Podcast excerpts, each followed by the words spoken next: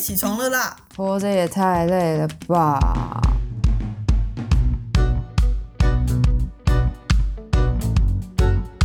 欢迎收听《小岛生存指南》。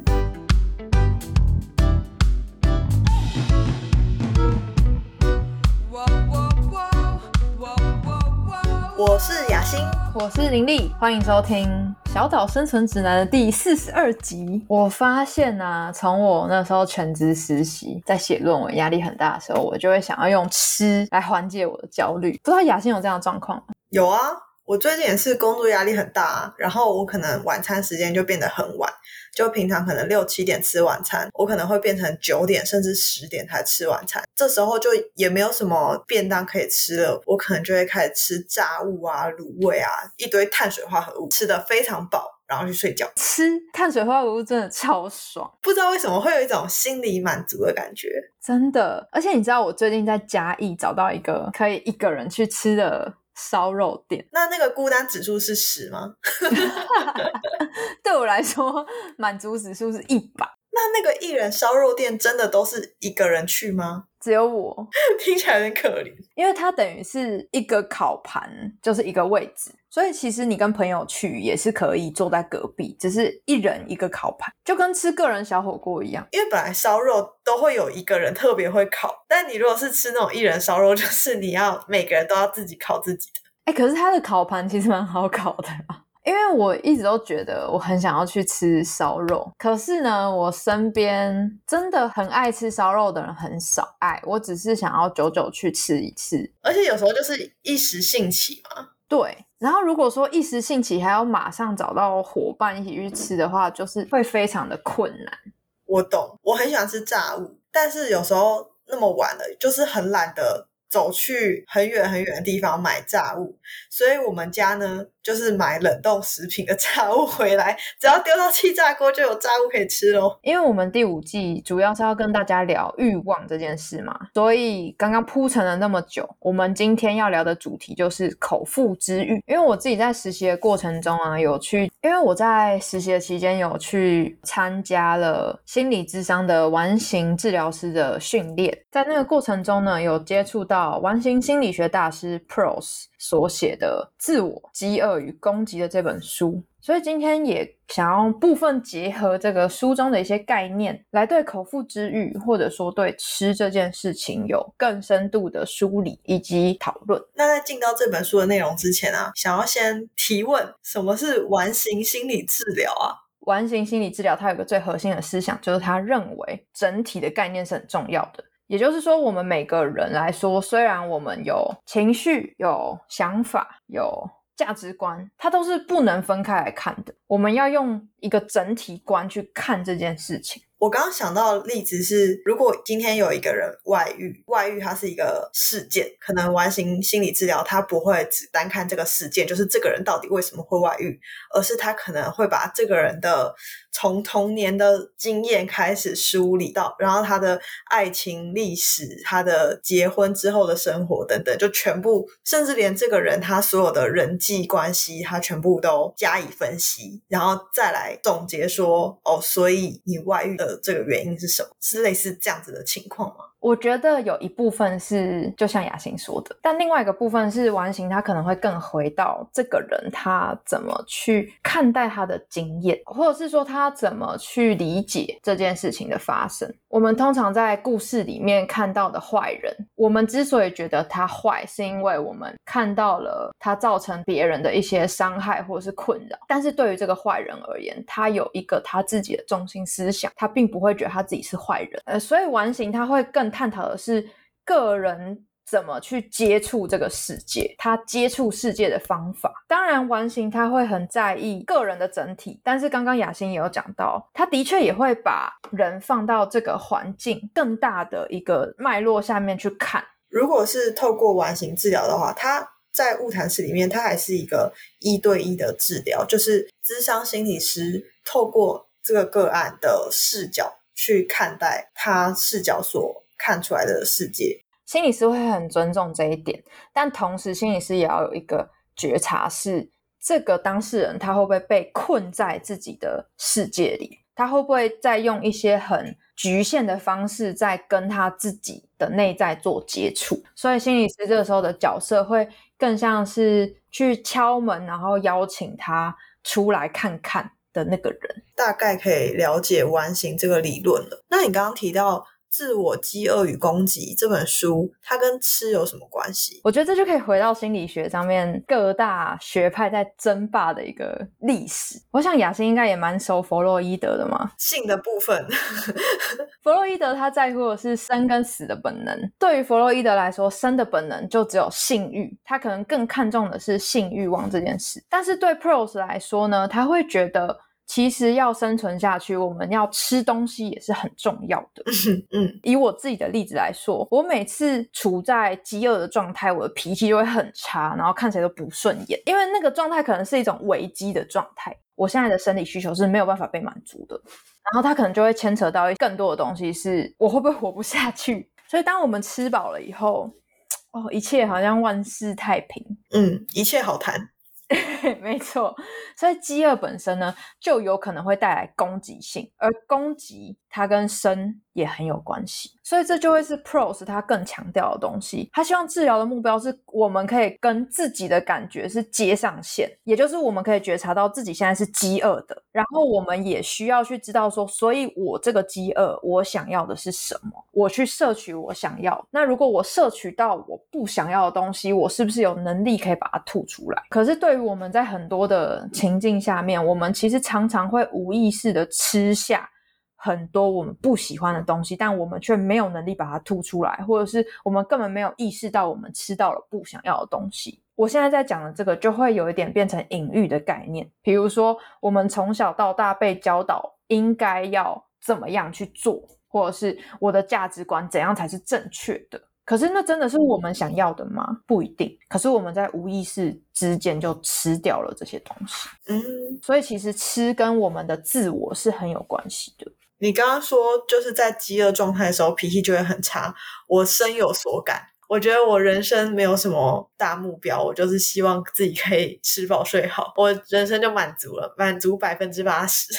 哎，这就是一件很重要的事哎。但是你刚刚讲那个就是隐喻的部分，我们接收、我们吞下了一些我们可能不见得喜欢的东西，就是它可能是观念上的，它可能是食物方面的，或者是可能是一些你在现实生活中会遭遇的事情，就也许你。不喜欢它发生在你身上，但它仍旧在你身上发生。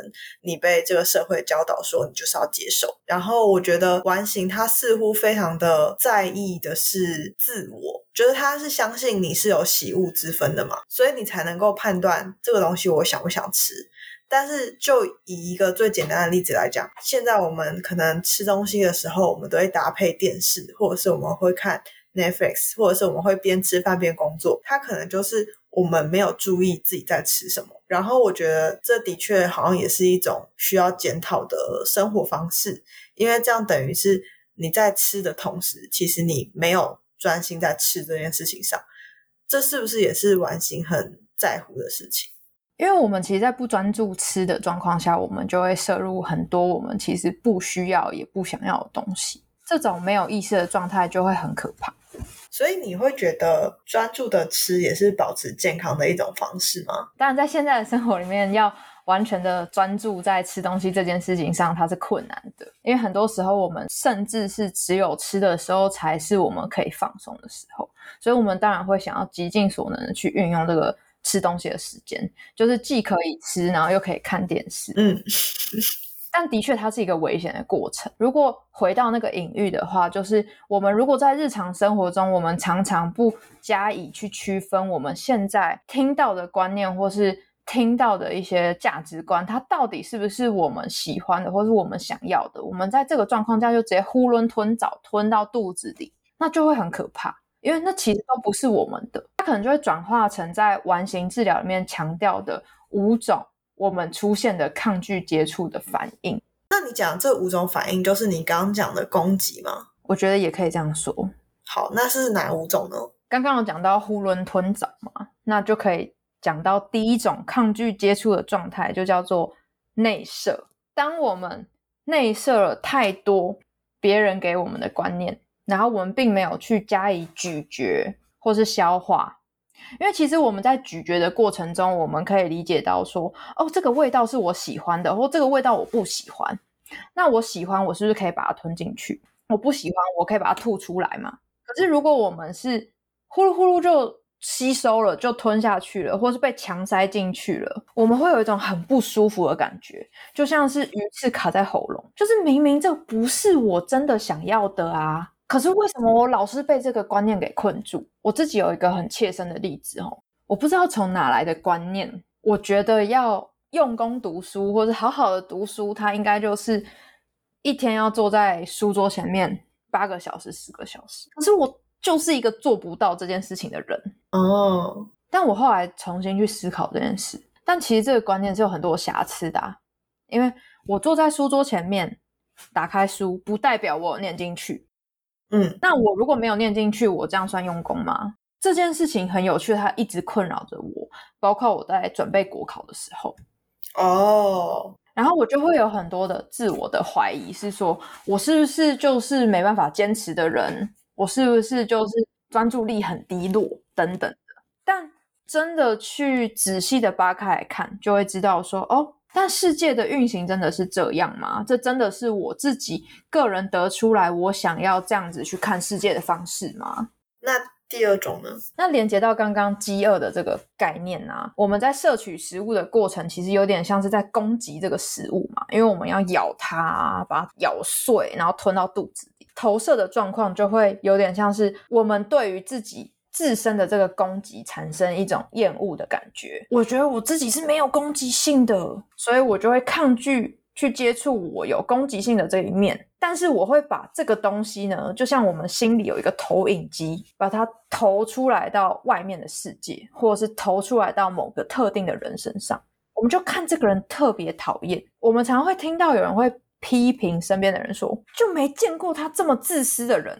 但是这个时候，我们可能需要停下来去思考哦，我们有没有自私的那一面？嗯，我们身上可能也是有的，只是我们很痛恨自己有，所以我们把这个痛恨把它放到对方身上，刚好对方他有某个点踩到了你的这个阴暗面，所以你就把它放大，然后投在他身上，所以我们会特别讨厌这个人。完形采取的立场是。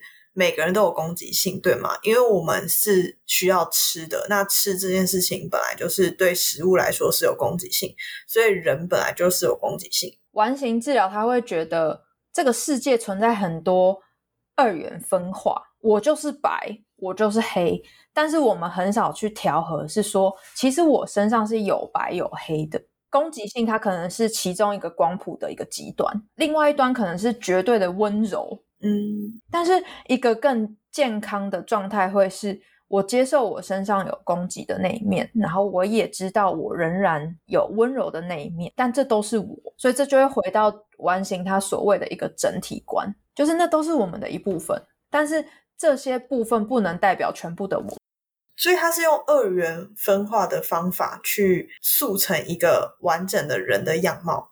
应该是说，完形会认为我们都会去用二元分化的方式去看待自己哦，而不是用一种光谱的概念去看待自己。其实是希望大家不要那么的二元分化，是吗？我们要成为一个完整的人，我们就需要去拥抱自己的所有部分，包括我们讨厌的部分。我们第三个抗拒接触的例子是什么呢？第三种是回射。回射是我把我要投出去的攻击转成攻击我自己，这样说好像有点难理解。我们可以去试着思考说，哈，如果今天我觉得很饿，所以我发脾气，或者是我一直吵着要吃东西，然后这个时候身边的主要照顾者他的回应方式是：你现在还没有到吃饭时间，你不可以饿。嗯，饿这件事情，它是不是就变成一个错误？嗯，可是它是本能啊。我们很难控制这种本能，所以当我们把饥饿这个本能理解为这是错的，这是不对的时候，我们就会开始觉得，哎，我不可以饿。这让我联想到那个以前中古世纪的欧洲基督教，他们会鞭打自己，就是为了要去除自己肮脏的欲望啊什么的。但其实那些都是本能，只是他们一直不断想要跟这些本能切割干净。是，就是当我们去切割这些本能、这些本身的欲求的时候，我们的一部分就死了。面对父母离婚的小孩子，是不是也常常会开始有一些自我价值的怀疑？就要看父母他们是怎么去反应的。如果说父母的反应是你拖累了我们或者什么，那小孩他当然就会有一些，他有可能是他内设了父母的这种价值观，然后从小到大都保持的这个状态成长，他就会觉得自己出生就是一个错误。那第四个抗拒接触的例子是什么？第四种呢，叫做解离。比如说我很饥饿。然后可能透过外界的世界告诉我说，我不可以有这种饥饿，有这种饥饿就不能成大事之类的。这个时候，我们就会将饥饿视为一种失控。嗯，我们为了要让自己不失控，我们只能去切断那个感觉。像我们在有一些故事里面，我们就可以看到一些正派的吸血鬼，他们就死都不喝血，然后把自己饿死。那这就是一种跟自己本能的切割啦。然后他们只能用解离的方式，让自己可以稍微离那个痛苦远一点。所以以解离他们其实是拒绝承认他们本能所需要的东西，他们就灌输自己我不需要这个，来达成他们的道德目的之类的。可以是道德目的，也可以是一种保护当下的保护。因为现在如果我完全的去接触，我可能会有危险。切开自己当下那种痛苦的反应，来保护自己，不然太巨大了。所以这其实就是一种害怕失控，因为我不知道我。去接触了这种痛苦，去接触了这个东西会发生什么事？那第五种抗拒接触的例子是什么呢？那最后一种融合啊，我其实还没有想到要怎么用饥饿跟攻击的方式去梳理，那还是可以简单介绍一下融合的例子啊。当我们听到有些人他会说，大家应该都这样想的吧？其实指的就是他是这样想的，然后他觉得大家都这样想，这其实就是一种融合。我跟这个世界是一体的。嗯，别人不会有不同的看法，或是我用一种很普世的价值去看待每一件事，不太能够接受自己是特立独行的，就是他们太渴望跟人群站在一起，太害怕一世独立的那种感觉。不过我比较好奇的是，Purse 对于饥饿和攻击这两件事情的关系是怎么很具体的解释？因为在我现在听起来，好像是饥饿是我们的本能嘛。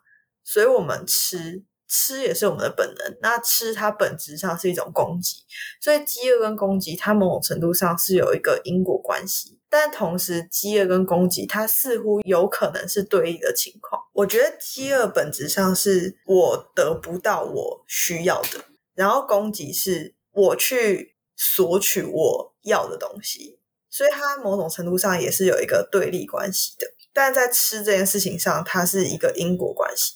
像是，比如说要掠夺者嘛，比如说最近很红的《One Piece 》，